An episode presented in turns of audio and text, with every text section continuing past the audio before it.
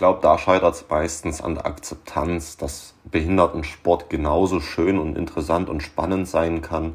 Ein normaler, gesunden Sport, sage ich jetzt mal in Anführungszeichen. In Deutschland sind wir vielleicht hundert, hundertfünfzig Spieler. Das ist nicht die Welt. Der Podcast über Sport und Inklusion. Für mich ein super Highlight. Das ist so das, wo ich immer hin wollte.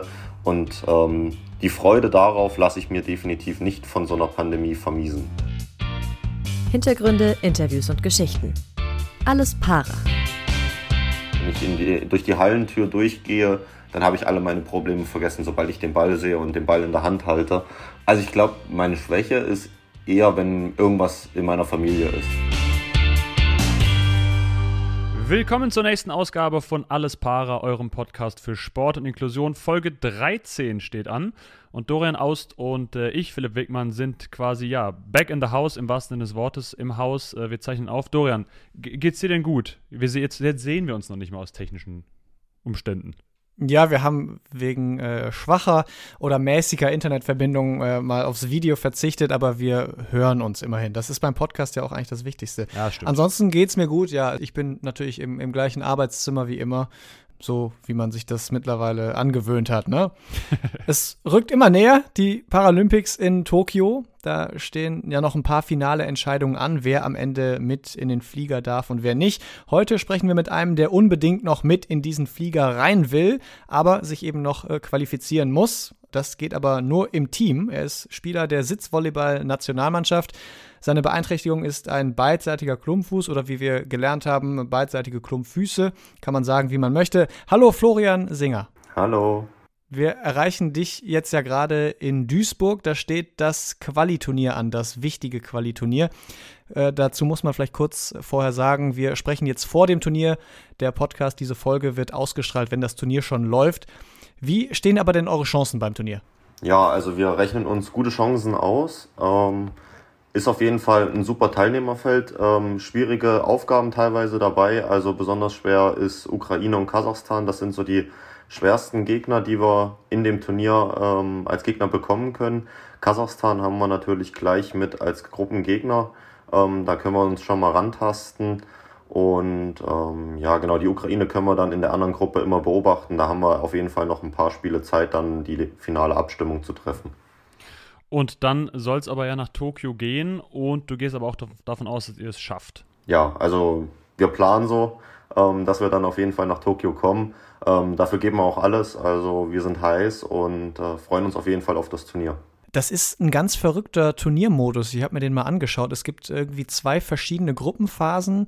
Das musst du mal irgendwie erklären. Wie läuft das genau ab? Weil am Ende qualifiziert sich, ja, glaube ich, nur der Sieger des Turniers für Tokio.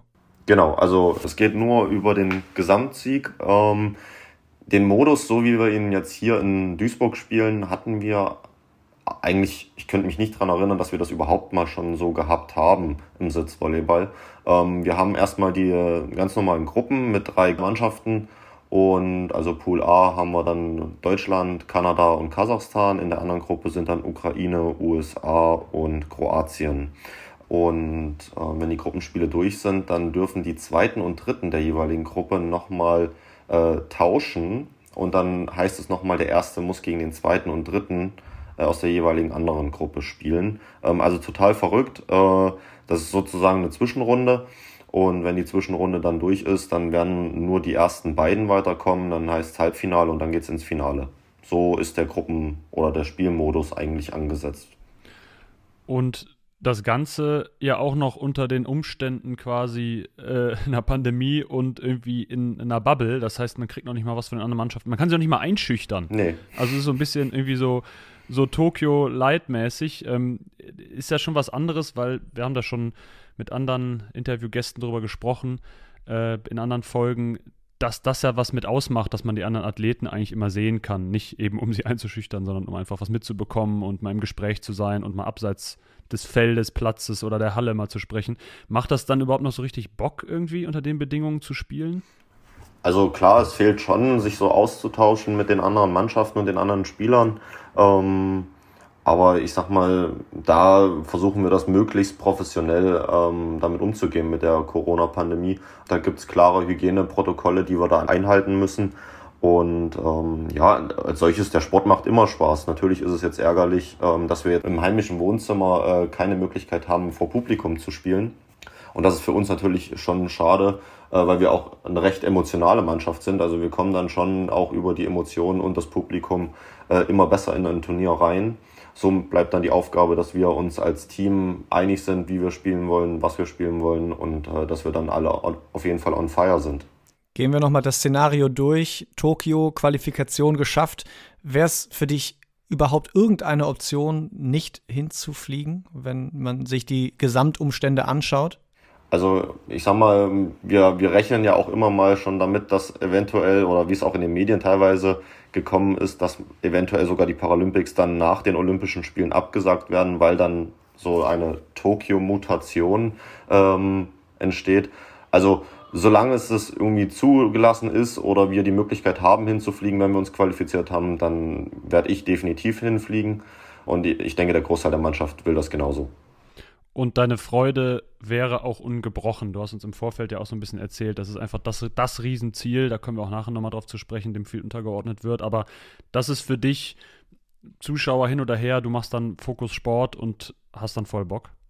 Ja, da, also da ist bei mir voll und ganz der paralympische Gedanke äh, oder der, generell der olympische Gedanke. Dabei sein ist alles, egal ob jetzt vor Publikum oder nicht. Selbst wenn nur die Japaner äh, oder die japanische Bevölkerung ähm, dann vor Ort sein darf, wäre das trotzdem für mich ein super Highlight. Das ist so das, wo ich immer hin wollte. Und die Freude darauf lasse ich mir definitiv nicht von so einer Pandemie vermiesen. Das ist, glaube ich, auch genau richtig so und die richtige Einstellung.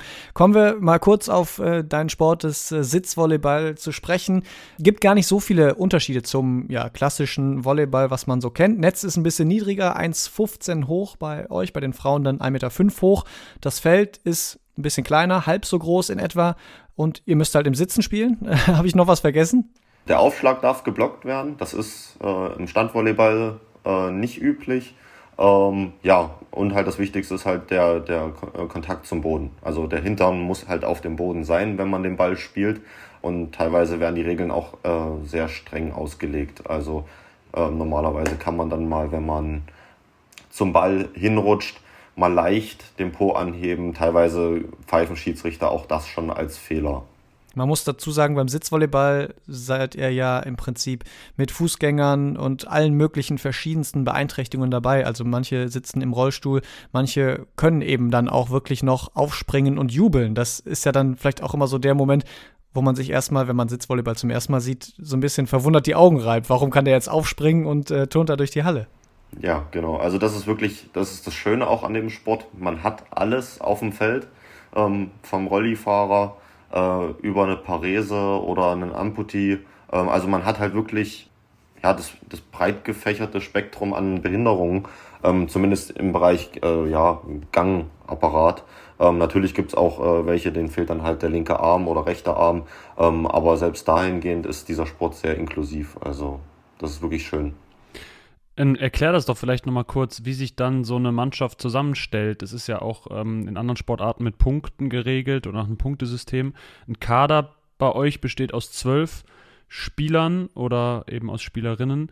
Und ähm, ja, wie wird jetzt aufgestellt? Also du hast quasi ja einen relativ geringe, relativ geringen Grad der Beeinträchtigung. Kannst ja jetzt nicht einfach äh, den ganzen Kader nur aus äh, Spielern, die deine deinen Beeinträchtigungsgrad haben, spielen lassen quasi, ne? Genau, also grundsätzlich ähm, werden da nur zwei Klassen unterschieden. Ähm, Klasse eins ist V S eins, nennt sich das nach dem Klassifizierungsbuch. Ähm, das sind halt wirklich die klaren Einschränkungen, also eine Amputation ist eine V S eins Klassifizierung. Ähm, ich mit meinen Klumpfüßen falle da eher in die zweite Kategorie, in die V S zwei logischerweise.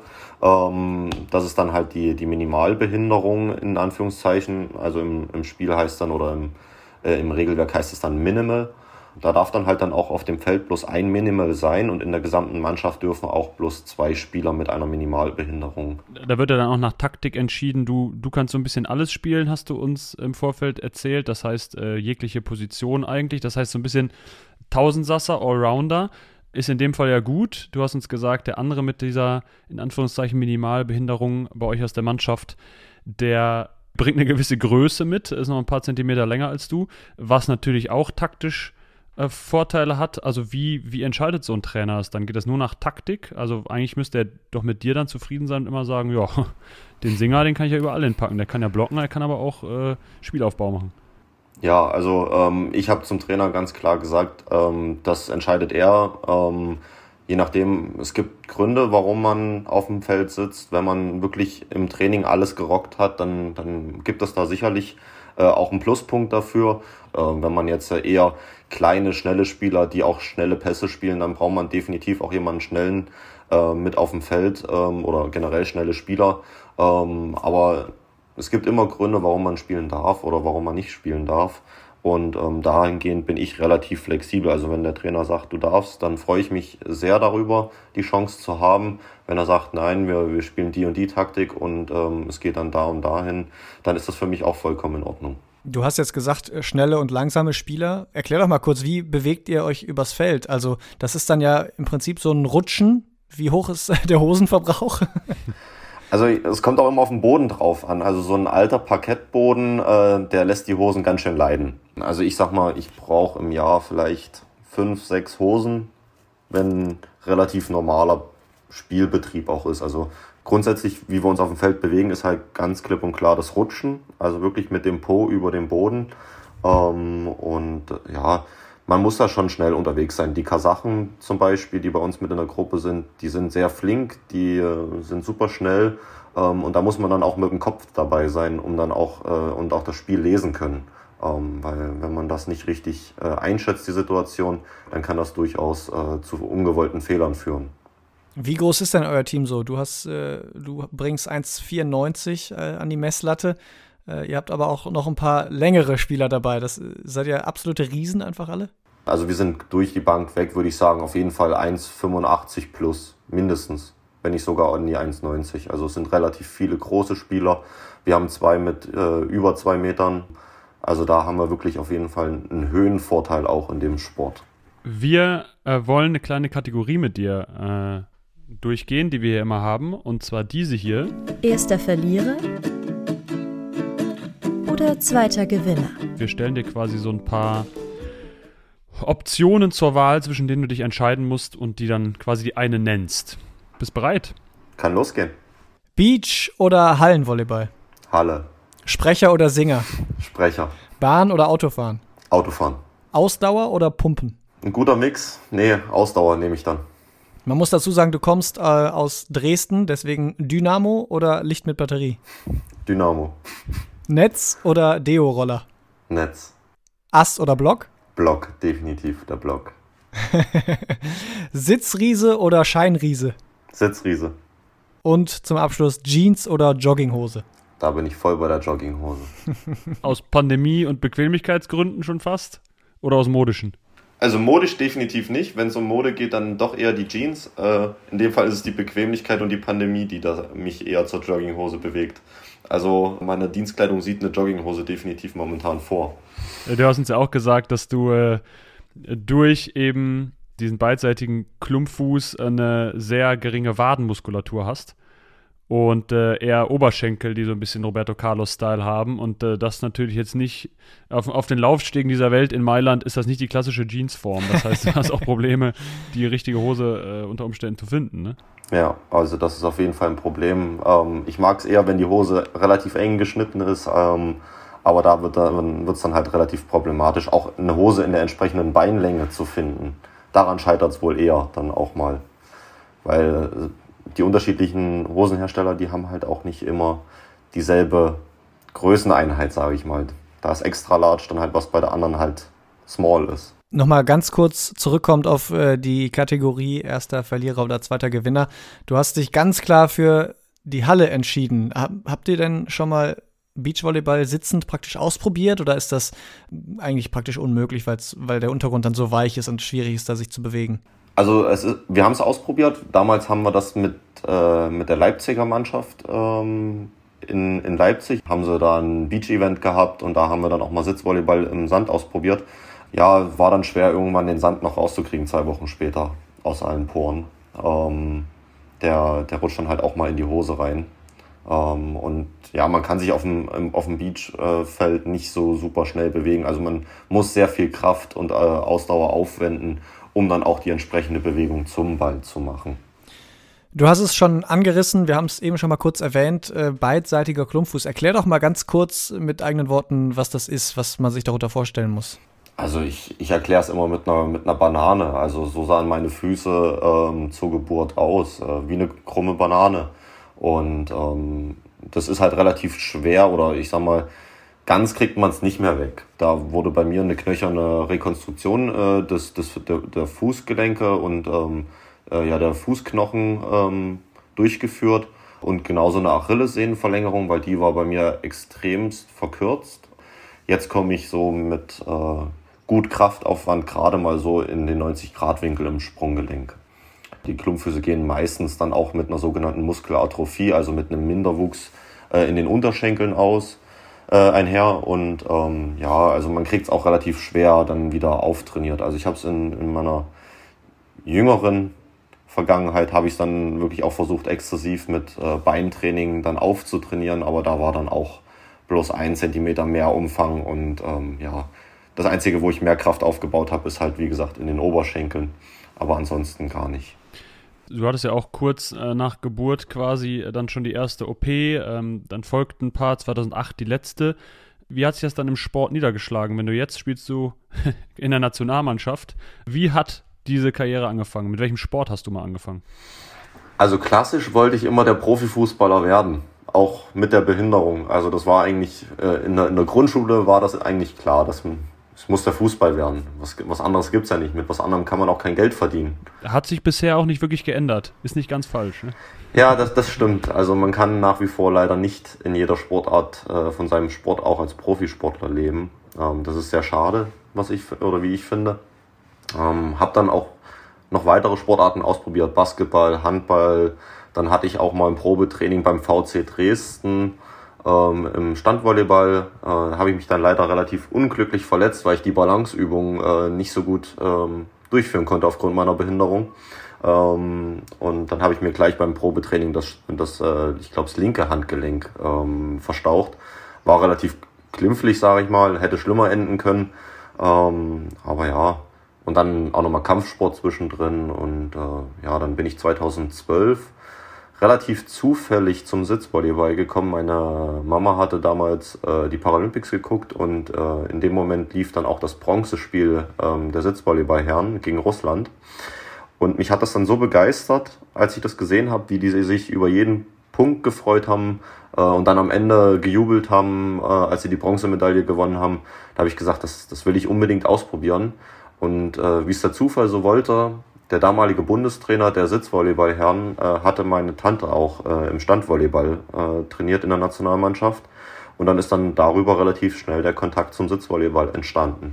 Aber ist doch eigentlich verrückt, dass du da verschiedenste Sportarten ausprobiert hast, wenn du, naja, so viel Volleyball-Background in der Familie hattest. Weil ich glaube, deine Tante war nicht die einzige in der Familie, die äh, sowieso schon Volleyball spielte. Ja, genau. Also ähm, meine Mama hat auch Volleyball gespielt, bis zur Juniorennationalmannschaft ist sie dann gekommen. Danach ähm, hatte sie nicht mehr so, oder verletzungsbedingt teilweise auch, nicht mehr so die Ambition oder konnte es auch nicht mehr so durchführen. Meine Tante hatte relativ erfolgreich äh, Standvolleyball auch im Ausland gespielt, in Italien. Ja, und meine Schwester hatte jetzt dann auch noch, äh, bis sie jetzt ihre Ausbildung angefangen hatte, auch noch teilweise äh, zweite Bundesliga gespielt. Also wir sind relativ volleyballaffin in der Familie. Nur mein Papa, der tanzt da ein bisschen aus der Reihe im wahrsten Sinne des Wortes ähm, als Tänzer. Und ja, aber soweit äh, ist Volleyball eigentlich das, womit wir am meisten anfangen können. Kommen wir nochmal zurück zu deiner äh, Karriere im Sitzvolleyball quasi. zweitausendfünfzehn, du spielst jetzt gerade ähm, in Dresden. zweitausendfünfzehn habt ihr so ein bisschen die Mannschaft da auch neu aufgebaut, ne? Habt irgendwie aus Leipzig ein paar Spieler geklaut, nenne ich es jetzt mal in Anführungszeichen, äh, und habe da in Dresden eine neue Mannschaft aufgemacht. Du, du zuckst so ein bisschen bei geklaut, so ganz so stimmt das natürlich nicht. Wie war's? Ja, nee. Also im Endeffekt ist das ja immer so eine freiwillige Entscheidung, bei welcher Mannschaft man spielen möchte. Man kann natürlich niemanden zwingen oder äh, einfach stibitzen. da gab es halt verschiedene Vorfälle und ähm, dann hat man gesagt, okay, man, man gründet eine neue Mannschaft. Ist natürlich auch für den Sport super, wenn man dann halt ein bisschen mehr Konkurrenz auch bei einer deutschen Meisterschaft hat. Und haben dann zweitausendfünfzehn ähm, noch eine Mannschaft in Dresden, wie gesagt, ge- gegründet äh, beim D S C. Und äh, ja, waren halt seitdem, würde ich sagen, relativ erfolgreich. Wir haben innerhalb von drei Jahren ähm, den kompletten Medaillensatz bei einer deutschen Meisterschaft geholt. Die Krönung war jetzt zum Abschluss zweitausendneunzehn die deutsche Meisterschaft ähm, in Koblenz. Das war natürlich super, direkt die Meisterschaft dann in so kurzer Zeit zu holen. Und ja, war, war echt super. Also eigentlich äh, sehr schneller Erfolg. Woran lag das denn? Habt ihr einfach so gute Spieler gehabt? Äh, oder habt ihr habt sie immer noch, ja, anscheinend? Äh, oder war das irgendwie ein neuer Geist, der da geweckt wurde quasi? Also wir haben ähm, oder wir waren relativ viele Spieler auch, die in der Stammmannschaft in Leipzig gespielt haben und hatten damit natürlich auch oder damals schon mit Leipzig auch viel Erfolg. Ähm, und ähm, ja, dadurch, dass wir natürlich einen Großteil äh, schon aus Dresden kamen, ähm, war das für uns natürlich schon mal eine super Grundlage, um da weiterzumachen.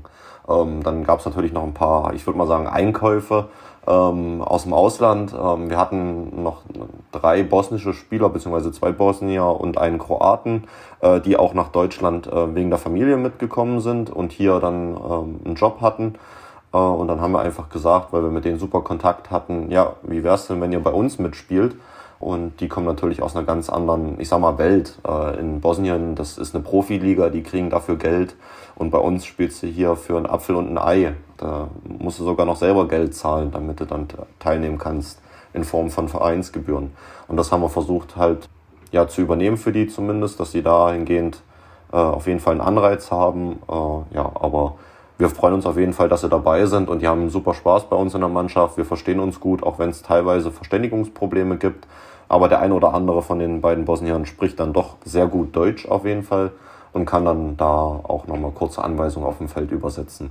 Das musst du aber jetzt nochmal so ein bisschen ins Verhältnis setzen. Also einerseits gibt es Profiligen im Sitzvolleyball, womit man als Außenstehender erstmal überhaupt nicht rechnen würde.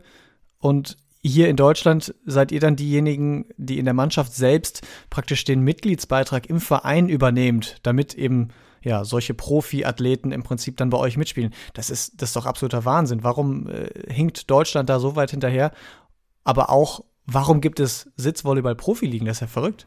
Ja, also ähm, ich glaube, der Großteil, äh, wenn, wenn mich jetzt die geschichtlichen Zusammenhänge äh, nicht ganz täuschen, der Balkankrieg war ja jetzt auch, oder ist noch nicht so lange her.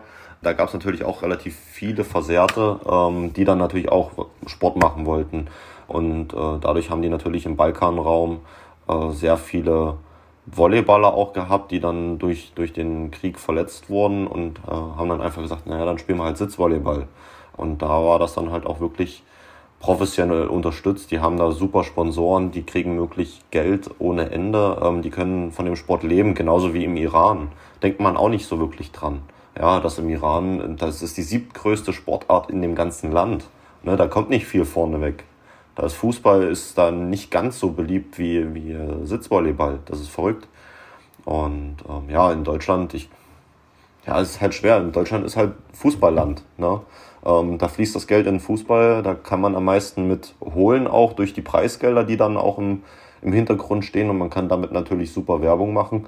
Und Sitzvolleyball, ja, ich würde mal sagen, in Deutschland sind wir vielleicht hundert, hundertfünfzig Spieler. Das ist nicht die Welt. Ne? Und ähm, dahingehend müssen wir dann natürlich versuchen, dann auch international noch stark zu bleiben. Und äh, ist schwer, wenn man viel Geld selber vorauslegen muss. Ne? Man kriegt dann teilweise zwar schon die Reisekosten erstattet oder man kriegt es erstattet, äh, aber ein Mehrgewinn ist das an sich nicht. Äh, wir machen das halt alle aus Leidenschaft zu dem Sport und ähm, wie vorhin schon gesagt, wir spielen hier um einen Apfel und ein Ei oder in dem Fall jetzt hier um das Ticket für Tokio. Und das muss man dann halt immer im Verhältnis sehen. Ne? Wir sind die einzige, ich würde ich würd sagen, wir sind die einzige Nicht-Profi-Mannschaft, die jetzt äh, um das Ticket spielt oder wenn wir es schaffen, in Tokio spielen. Ne? Die anderen sind alle staatlich gefördert und haben da Geld im Hintergrund und wir machen das so nebenher. Ne? Wir gehen ja alle arbeiten. Aber hast du da für dich schon mal überlegt, dann vielleicht ins Ausland zu gehen und in so einer Profiliga einfach mal zu probieren, zu bestehen? Ich meine, das wäre wär ja ein Wahnsinnsabenteuer, einfach mal ein Jahr in Iran gehen und da in der Profiliga spielen und dann auch vor, vor vollen Hallen und so weiter. Das wäre auf jeden Fall cool, äh, nur das Problem ist, man kommt da relativ schwer rein. Also man muss dann, oder in den Fällen ist es dann meistens so, dass die Mannschaften ähm, aufgrund deiner individuellen Stärke im internationalen Wettkampf kommen die dann auf dich zu und laden dich dann ein, für die zu spielen. Ähm, also es gab teilweise auch schon Angebote an deutsche Spieler ähm, für das Final Four im Iran äh, dann für eine Mannschaft zu spielen. Da fließen auch Gelder, das ist schon stark, da reicht auch einmal ein Final Four zu spielen. Ähm, dann hast du für das Jahr ausgesorgt. Aber es ist schwer, als, als ich sag mal, Normalsterblicher da reinzukommen. Die sind natürlich international oder auch national in ihren Ligen schon so gut ausgestattet, die haben da natürlich auch nochmal ein ganz anderes Niveau, allein schon durch die, durch die Spielerbreite, die in den Ligen da ist. Aber dann müsste man, also dann ist eigentlich die logische Nachfrage und Konsequenz, wieso kommen denn dann die Spieler zu euch? Nach Dresden, also wenn, wenn ihr sogar die Mitgliedsbeiträge für, für die noch irgendwie zusammenklauben müsst oder dürft oder wollt, wo ist der Anreiz? Also ich glaube, das hat nichts mit dem Sport mehr zu tun. Hier sind die Arbeitsverhältnisse deutlich besser als in den jeweiligen Ländern teilweise. Und Deutschland oder deutsche Gehälter sind natürlich dann auch nochmal einen Schlag besser. Natürlich hat man hier auch höhere Lebenshaltungskosten, aber unterm Strich kommt man mit einem Job in Deutschland immer noch besser als äh, in den jeweiligen Ländern.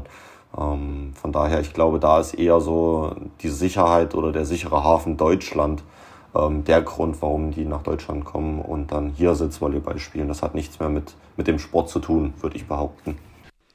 Sticht da denn euer Verein auch irgendwie so ein bisschen positiv hervor? Oder ist das normal in Deutschland, dass ausländische Spieler angeworben werden? Natürlich spielt in Leverkusen ähm, auch mal zwei Holländer oder drei Holländer mit. Ähm, jetzt hat man auch äh, einen kanadischen Spieler, war jetzt hier auch eine Zeit lang äh, in Deutschland. Der hat dann halt bei Leverkusen mittrainiert. Ähm, aber so, dass wir oder wie wir uns engagieren, um die Spieler auch hier zu halten, ich glaube, dahingehend sind wir schon Vorbildfunktion für Deutschland oder für den deutschen Sitzvolleyball. Wenn du jetzt nicht in der Halle sitzt und äh, Volleyball spielst, Aufschläge äh, trainierst und so weiter und so fort, dann arbeitest du als Sozialversicherungsfachangestellter. Philipp und ich haben schon äh, gewitzelt, für ein Galgenmännchen-Spielchen äh, perfektes Wort eigentlich. Ja. Klingt aber sonst für die meisten wahrscheinlich erstmal gar nicht so spannend. Ja, nee. Was, äh, was machst du da und ist es, ist es wirklich so ein, ein geiler Job, dass du sagst, macht mir mega Bock jeden Tag? Also ähm, der Job ist super. Ähm, wenn man es kurz abkürzen will, die Berufsbezeichnung, dann sagt man einfach Sofa. ähm, das ist die Kurzbezeichnung äh, für den Job.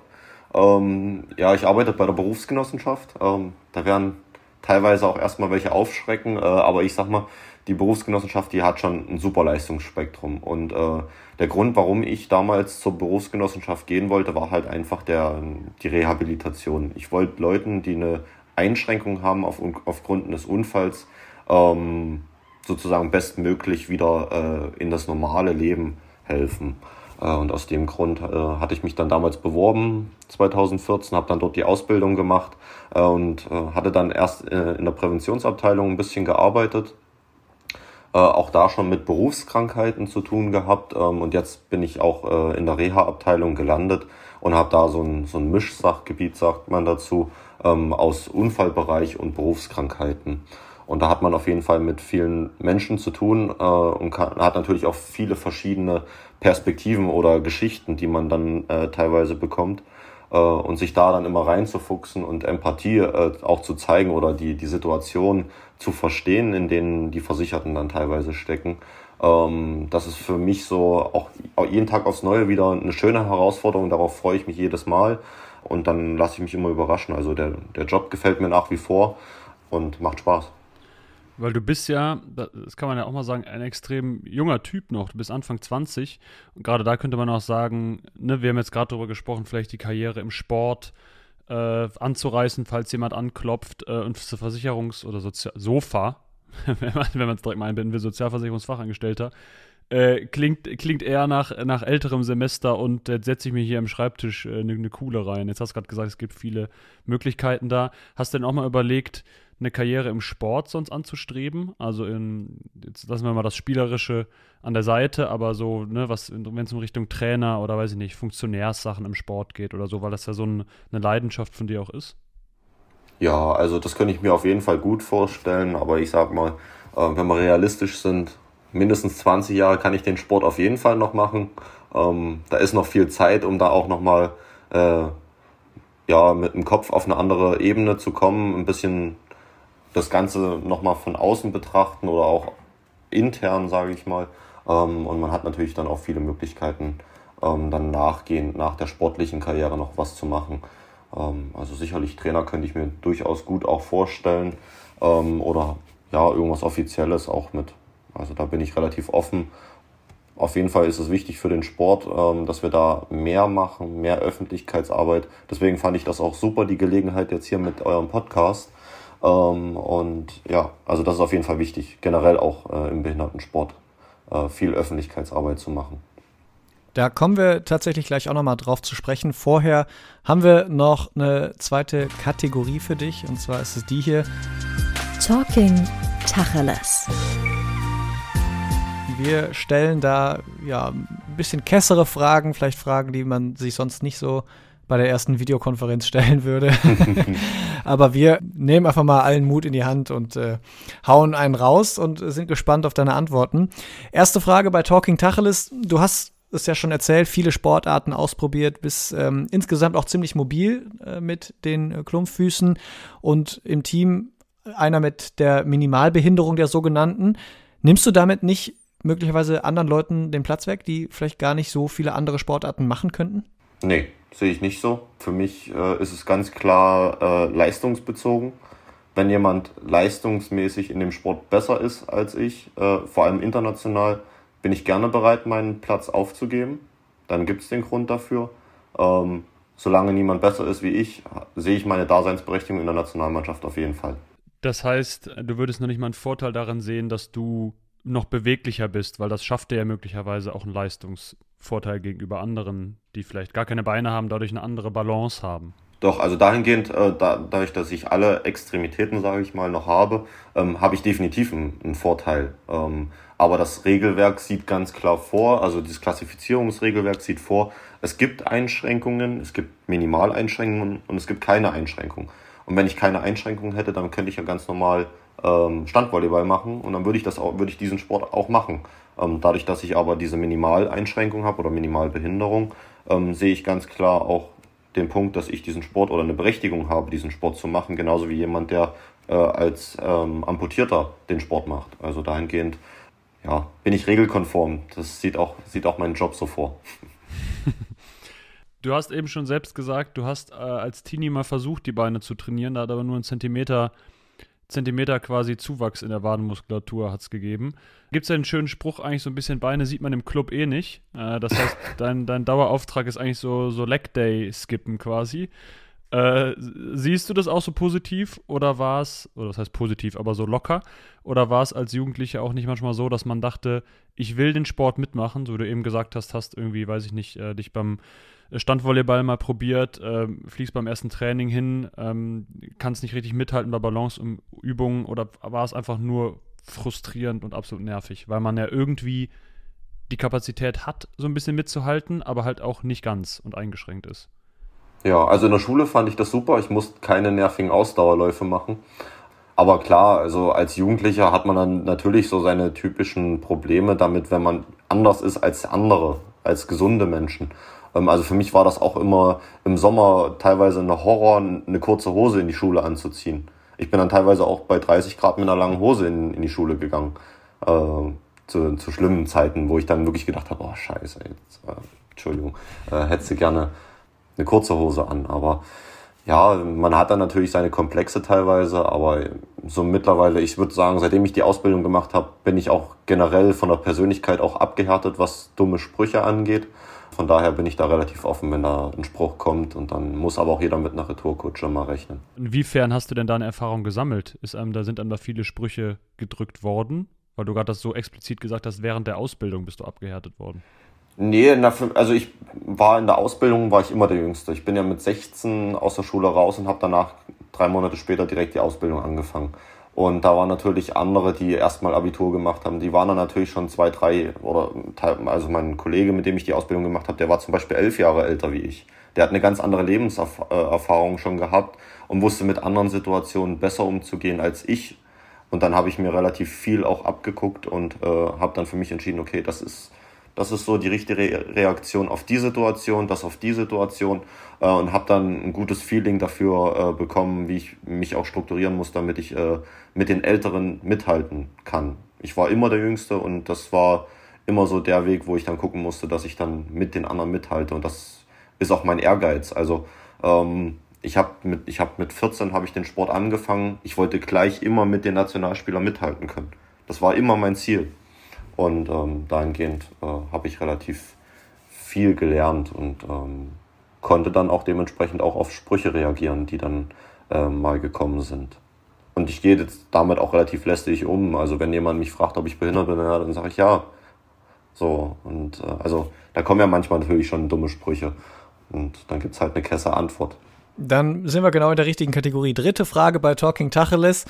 Du hast es schon gesagt, du hast dich früher fast schon ein bisschen gefreut, weil du im Prinzip die Ausdauerläufe im Sportunterricht nicht mitmachen musstest. Gibt es andere Situationen, wo du die Klumpfüße, ich sag mal, ausnutzen konntest als, als Ausrede für irgendwas, um irgendwo einen Vorteil dir daraus äh, zu verschaffen? Ja, ich hatte in der Schule auch teilweise keine Lust, in der achten, neunten Stunde Chemie zu machen. Da habe ich dann der Lehrerin gesagt, ja, meine Narben jucken, ich habe meine Creme zu Hause vergessen, ich muss die unbedingt dringend eincremen gehen. Kann die natürlich nicht nachvollziehen. Meine Mutter hat mich gefragt, was hast denn du für eine Creme? Und ich so, ich habe keine Creme, ich habe nur keine Lust mehr.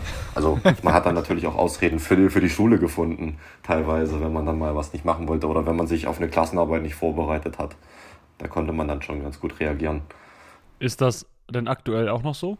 Nee. Also achte, neunte Klasse, das sind ja so, Schu- ich fasse es mal unter Schulstreich. Ist es dann nochmal im erwachseneren Leben vorgekommen? Nee, also ich sag mal, ähm, bei mir lief es schulisch jetzt bis zur neunten Klasse jetzt auch nicht so bombastisch. Ähm, war jetzt äh, bis zur neunten Klasse auf dem Gymnasium, hatte einen relativ schlechten Schnitt. Ähm, und dann habe ich gesagt, ja, hat keinen Sinn mehr. Machst jetzt lieber einen guten Realschulabschluss nächstes Jahr und fängst deine Ausbildung an, dann hast du dein eigenes Geld, kannst viel mehr machen und tun. Ähm, ja, und dann, seitdem ich diese Entscheidung getroffen habe, den Realschulabschluss zu machen, Ähm, bin ich da auch voll strukturiert und dann ziehe ich auch alles durch. Also das hat mir auch so der Sport beigebracht. Es, es gibt keine Ausreden mehr. Du kannst alles mitmachen. So, und ähm, dahingehend habe ich auch vom Sport gelernt. Du wirkst auch irgendwie so wie jemand, der, der wirklich motiviert ist, der ganz klare, irgendwie ganz klaren Fokus hat, ganz klare Ziele hat und so. Weiß ich nicht, das ist jetzt so, während des Gesprächs habe ich das Gefühl, ich komme, man merkt gar nicht, ob du eine Schwäche hast. äh, würdest du sagen, du hast, du hast irgendwo eine Schwäche? Also du, weißt du, was ich meine? Ja. Klassische Frage aus dem Bewerbungsgespräch. Ja, eigentlich schon. Ja. Also ich glaube, meine Schwäche ist eher, wenn irgendwas in meiner Familie ist. Also wenn irgendjemand da erkrankt oder so, ähm, dann, dann ist das schon was, wo, wo ich sehr mit mir hadere, wenn Wenn jetzt, also mein Großvater, der hatte jetzt vor boah, anderthalb Jahren eine Leberkrebsdiagnose bekommen. Da hatte ich echt zu kämpfen mit mir. Aber bis jetzt hat er es ganz gut überstanden. Ist noch bei uns, also alles super. Ähm, aber wie gesagt, also da ist bloß für mich Fam- Familie. Also wenn, wenn da irgendwas wäre, dann bin ich auch nicht mehr so, wie ich, wie ich sonst auftrete. Also da habe ich dann auch meine Probleme mit. Eine gute Besserung auf jeden Fall an der Stelle an ihn. Äh, wie machst du das denn dann aus? Machst du das dann mit dir aus oder über den Sport aus oder so? Ich schaff's dann schon recht gut über den Sport. Also wenn ich in die, durch die Hallentür durchgehe, dann habe ich alle meine Probleme vergessen, sobald ich den Ball sehe und den Ball in der Hand halte. Ähm, das ist für mich immer ganz gut, um mal rauszukommen oder aus der Gedankenwelt rauszukommen. Aber ansonsten unterhalte ich mich auch relativ viel mit meiner Partnerin, wenn da was ist. Äh, dann sprechen wir da offen über alle Themen und ähm, Dann, dann gehen wir die Themen auch gemeinsam an. Also da ist alles dann super. Das war Talking Tacheles. Äh, vielen Dank, äh, Florian, an dieser Stelle schon mal. Du hast es eben schon äh, kurz vorher angerissen. Es fehlt äh, an Aufmerksamkeit beim äh, Sitzvolleyball. Du versuchst das ja auch selbst so ein bisschen in die Hand zu nehmen. Hast einfach mal äh, kurzerhand den äh, Instagram-Account eurer Nationalmannschaft äh, aufgebaut und äh, versuchst da einfach, äh, ja, den, ich will jetzt nicht sagen, den Leuten auf den Geist zu gehen, aber den Leuten immer mal wieder vor Augen zu führen. Uns gibt's auch, wir machen auch was und äh, das ist auch interessant und cool, was wir hier machen, was ja auch tatsächlich genau so der Fall ist. Warum du es machst, ist klar, aber ist das, ist das sehr, sehr nervenaufreibend und anstrengend? Ja, also äh, ich, bevor ich das ganze Thema so ein bisschen mehr in meine Hände genommen habe, dachte ich mir, okay, ja, schreibst du mal, wenn du mal im Trainingslager bist, äh, ein, zwei Beiträge, lädst mal ein Bild hoch, alles schick, alles schön, äh, das kriegst du auf jeden Fall hin. Äh, aber jetzt ist das dann immer so ein bisschen mehr geworden. Um, und jetzt kamen dann natürlich auch vermehrt Anfragen. Die Team Deutschland Paralympics Seite wollte ein Takeover machen über ihren Instagram-Account. Den habe ich dann gemacht und dann habe ich dann aber auch wirklich an dem Abend gesagt, boah, ey, sowas brauchst du eigentlich nicht nochmal. Ich war an dem Tag auch im Training nicht so auf der Höhe, wie ich mich äh, gesehen habe oder wie, wie wo ich hin wollte. Ähm, und sowas ist dann nebenher sehr anstrengend. Ähm, jetzt hatte ich das nochmal vor kurzem äh, mit sportdeutschland punkt t v und auch äh, über unsere D S C-Seite gemacht. Ähm, das lief dann schon besser. Also wenn man dann so ein bisschen das Feeling auch dafür hat, was, was interessiert die Leute, dann, dann geht das einfach von der Hand. Aber so als solches natürlich ist es ein immenser Mehraufwand neben dem Sport, das Ganze noch zu machen. Also die, bei den Amis zum Beispiel, die haben da jemanden für P R eingestellt. Da ist eine Vollzeitstelle da. Äh, der wird nur dafür bezahlt, online medienwirksam äh, Beiträge dazu erstellen. Ja, und ich mache das halt just for fun, so nebenher und gebe da mein Bestes und gebe da alles, was ich äh, an Kreativität irgendwo über habe. Was müsste denn passieren, damit sich das so ein bisschen ändert? Also klar kann man immer Sponsoren irgendwie haben und hoffen, dass die darauf setzen, aber was, woran fehlt es deiner Meinung nach so ein bisschen in der, ja, in der Öffentlichkeit oder in der Gesellschaft vielleicht sogar auch? Ich glaube, da scheitert es meistens an der Akzeptanz, dass Behindertensport genauso schön und interessant und spannend sein kann, wie, wie normaler, gesunden Sport, sage ich jetzt mal in Anführungszeichen. Und wie kann man die verbessern? Tja, ich glaube, dass so direkt kann man das nicht verbessern. Ich glaube, das muss jeder Mensch für sich irgendwo in, in den Kopf reinkriegen, dass es auch interessant und schön sein kann, sich das anzuschauen.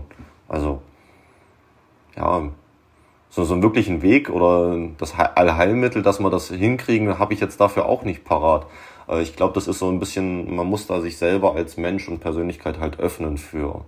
Du bist tatsächlich erst der zweite Mannschaftssportler, mit dem wir sprechen. Der erste war Simon Kunst aus der Para-Eishockey-Nationalmannschaft. Mit dem haben wir auch über ja, Nachwuchsförderung oder Nachwuchs, Nachwuchsrekrutierung gesprochen. Und er sagte, er schaut regelmäßig in die Zeitung, ob nicht irgendwo jemand unter die Bahn gefallen ist, so äh, makaber das klingt, äh, um möglicherweise neue Spieler zu akquirieren. Wie läuft das bei euch? Du hast ja auch schon gesagt, nur hundert bis hundertfünfzig Spieler in ganz Deutschland. Ja. Du schaust auch in die Zeitung? Seid ihr, habt ihr die gleichen Zeitungen abonniert? Nee, ich, ich gucke bei, ich guck bei uns auf Arbeit. Nein, Spaß. ähm, äh, ja, es ist halt wirklich schwer. Also wir versuchen jetzt, natürlich macht jetzt Corona, äh, beziehungsweise die Pandemie macht uns natürlich da einen erheblichen Strich durch die Rechnung. Wir wollten eigentlich in Schulen gehen, den Sport vorstellen, in, in Krankenhäuser, Kliniken, Reha-Kliniken, ähm, um da den Sport weiterzutragen ähm, und da neue Leute zu akquirieren. Ähm, natürlich ist es dann auch schwer, junge Leute anzusprechen. Ne? In dem Fall sprechen wir dann immer schon meistens von erwachsenen Menschen, ähm, teilweise auch im, im dreißig-, vierziger-, fünfziger Bereich vom Alter. Ähm, da ist es dann natürlich schon schwer, den, denjenigen oder diejenige äh, auf ein Niveau zu bekommen, wo wir, wo wir dann noch auch international noch was davon haben. Und da muss man dann halt wirklich teilweise schon im Schulalter anfangen. Ich weiß, in Berlin gibt es jetzt zwei neue junge Spieler, einen zwölfjährigen und einen achtzehnjährigen, hat uns jetzt der Bundestrainer gesagt, der auch dort die Berliner Mannschaft trainiert. Und das ist natürlich immer so ein kleiner Hoffnungsschimmer, den man dann hat. Ja, aber es ist halt wirklich schwer, neue Leute zu finden, vor allem wenn man nicht die Möglichkeit hat, überall hinzugehen. Da muss dann auch wieder natürlich die Akzeptanz der jeweiligen Einrichtung da sein, um neu, oder um diesen Sport mal präsentieren zu dürfen. Ne? Weil wenn du keine Möglichkeit hast, das in der Schule oder so zu präsentieren, dann wird es natürlich auch schwer, dann neue Leute zu finden. sagt Sitzvolleyballer Florian Singer, ihr habt es also gehört, äh, gibt dem Sitzvolleyball auch mal eine Chance, äh, lasst die Jungs da nicht hinten runterfliegen. Also danke für das Gespräch dir auf jeden Fall, Florian.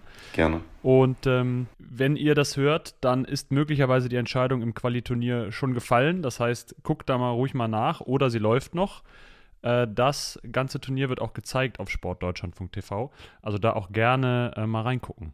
Und Florian, bevor du gleich noch die letzten Worte hier in unserer dreizehnten Folge von Alles Para bekommst, noch eine Sache vorher vorweg. Wenn ihr da draußen noch Feedback, Kritik, Fragen habt, dann gerne per E-Mail an allesparapodcast at gmail punkt com oder einfach Kontakt aufnehmen über unsere Social-Media-Kanäle auf Instagram, auf Facebook.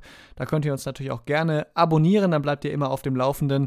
Und jetzt bleibt uns nur noch Tschüss zu sagen, bis zur nächsten Folge in vierzehn Tagen, in zwei Wochen. Und dir gehört jetzt hier die Bühne, Florian. Ja, super. Vielen Dank auf jeden Fall, dass ich die Möglichkeit hatte, bei euch heute dabei zu sein. Ähm, wie gesagt, äh, ihr könnt die Spiele gerne auf sportdeutschland punkt t v nachverfolgen. Ähm, oder ihr folgt uns gerne über unseren Instagram-Account äh, sittingvolleyball-teamgermany.